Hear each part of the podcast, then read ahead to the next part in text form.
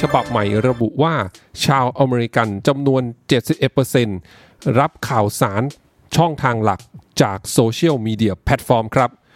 สวัสดีครับ อยู่กับ Digital Marketing Now Podcast Podcast ที่จะคอยอัปเดตข่าวสารเกี่ยวกับดิจิทัลมาร์เก็ตติ้งกับคุณทุกเช้านะครับ อยู่กับผมเบิ้ลณรงยศครับ ท่านผู้ฟังครับผมอยากจะให้ทุกท่านเนี่ยลองถามตัวเองดูนะครับว่าทุกวันนี้นะฮะพวกเราทุกคนเนี่ย เวลาที่จะอัปเดตข่าวสาร ไม่ว่าจะเป็นข่าวสารการเมือง ข่าวสารเศรษฐกิจ หรือข่าวสารบันเทิงทั่วไปนะครับ พวกเราส่วนใหญ่เนี่ยปัจจุบันนะครับ รับข่าวสารจากทางไหนมากที่สุดครับ ทีวี วิทยุ หนังสือพิมพ์ หรือโซเชียลมีเดียฮะ ผมเชื่อว่าหลาย ๆ คนน่าจะมีคำตอบในใจอยู่แล้วนะครับ แต่จากข้อมูลที่ผมอ่านเจอนะฮะเขาระบุว่า Pew Research เนี่ยได้ทำวิจัยล่าสุดนะฮะกับชาวอเมริกันเนี่ยเขาพบว่าชาวอเมริกันประมาณ 71%ระบุไว้ว่าพวกเขาเนี่ยรับข่าวสารอัปเดตข่าวสารเนี่ยผ่านโซเชียลมีเดียแพลตฟอร์มเป็นหลักนะครับ ซึ่ง research เนี้ยนะฮะ มีการทำวิจัยกับชาวอเมริกันมากถึง 9,200 คน ดังนั้นเนี่ย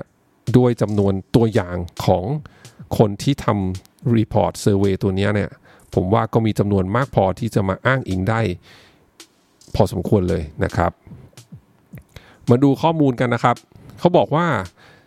จากคนที่ทำแบบสอบถามตอบ research ตัวนี้เนี่ย 23%บอกว่า ใช้โซเชียลมีเดียในการรับข่าวสารอัปเดตข่าวสารเนี่ยอยู่ตลอดเวลาเนี่ยฮะมีถึง 23%นะครับ ในขณะที่ 30%บอกว่ารับข่าวสารผ่านโซเชียลมีเดียเป็นครั้งคราวนะครับ แล้วก็ 18%บอกว่ารับข่าวข่าวสารจากโซเชียลมีเดียบ้างนะครับ แล้วก็อีก 21%บอกว่าไม่ได้รับข่าวสารเลยบนโซเชียลมีเดีย แล้วก็อีก 7%ระบุว่า ไม่ได้รับข่าวสารผ่านช่องทางดิจิตอลเลยนะครับ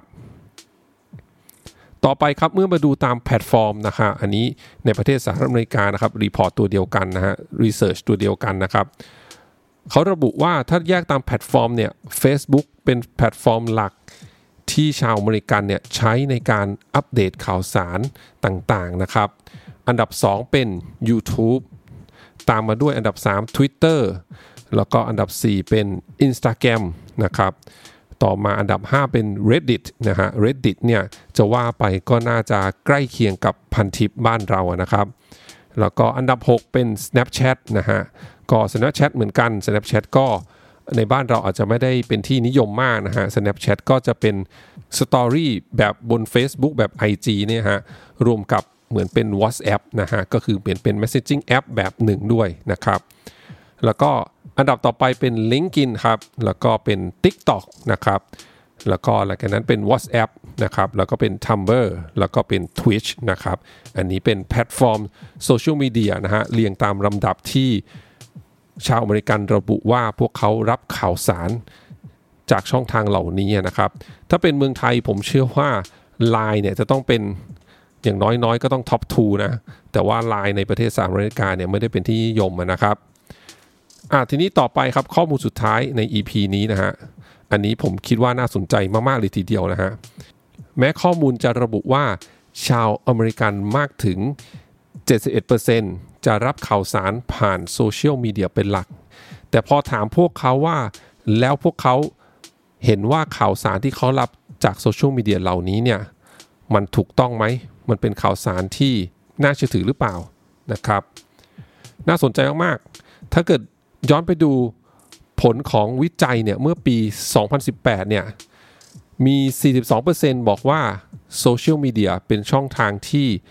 ได้รับข่าวสารที่ค่อนข้าง accurate นะฮะ ค่อนข้างจะตรงกับความเป็นจริงนะครับ ในขณะที่ 57%บอกว่าส่วนใหญ่เนี่ยข่าวสารบนโซเชียลมีเดียเนี่ยมักเป็นข่าวสารที่ไม่เป็นความจริงนะครับ พอปี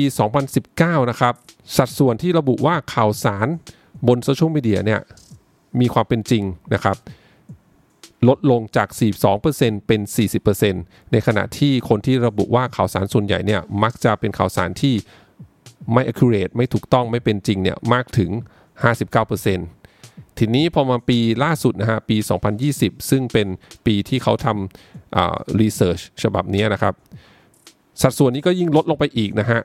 39%บอกว่าข่าวสารที่รับ จากบนโซเชียลมีเดียเนี่ยเป็นข่าวสารที่ถูกต้องมีความเป็นจริงนะฮะ ในขณะที่ 59%ระบุว่าส่วนใหญ่เป็นข่าวสารที่ไม่มีมูลความจริงนะครับ ก็เรียกได้ว่าน่าสนใจมากๆ ถึงแม้ว่าคนจำนวนมากนะ จะระบุว่าพวกเขาเนี่ยรับข่าวสารผ่านโซเชียลมีเดียเป็นหลัก แต่คนส่วนใหญ่ก็บอกว่าข่าวสารเหล่านั้นน่ะส่วนใหญ่เป็นข่าวสารที่ไม่มีความเป็นจริง โดยเฉพาะพวกเฟกนิวส์ต่างๆนะครับที่เป็นปัญหาใหญ่ของโซเชียลมีเดียทุกแพลตฟอร์ม ดังนั้นเนี่ยนะครับผมก็อยากจะฝากผู้ฟังทุกท่านนะครับ เวลาที่รับข่าวสารจากโซเชียลมีเดียโดยเฉพาะบ้านเราก็ Facebook Twitter แล้วก็ Line เนี่ยอยากจะให้ลองกันกรองดูนิดนึงนะฮะ ผมแนะนำว่าให้ลองรีเช็คข่าวเนี่ย กับสำนักข่าวที่น่าเชื่อถือนะครับ ในเมืองไทยเองก็มีหลาย ๆสำนักข่าวเหมือนกันที่ค่อนข้างรายงานข่าวที่ตรงกับความเป็นจริงน่าเชื่อถือนะครับ หลาย ๆสำนักข่าวอาจจะไม่ได้รายงานข่าวรวดเร็วทันใจ แต่ผมเชื่อว่าการที่เขาต้องใช้เวลามากกว่าสำนักข่าวบางสำนักข่าวเนี่ยที่ส่วนใหญ่เน้นเรื่องของข่าวออนไลน์เนี่ยก็เป็นเพราะว่าสำนักข่าวเหล่านั้นเนี่ยต้องการจะมีการตรวจสอบ นะครับอย่างชัดเจนว่าข่าวที่เขานำเสนอบนสื่อออนไลน์เนี่ยมีมูลความจริงนะครับไม่ใช่เป็นข่าวที่รีบโพสต์ รีบเล่า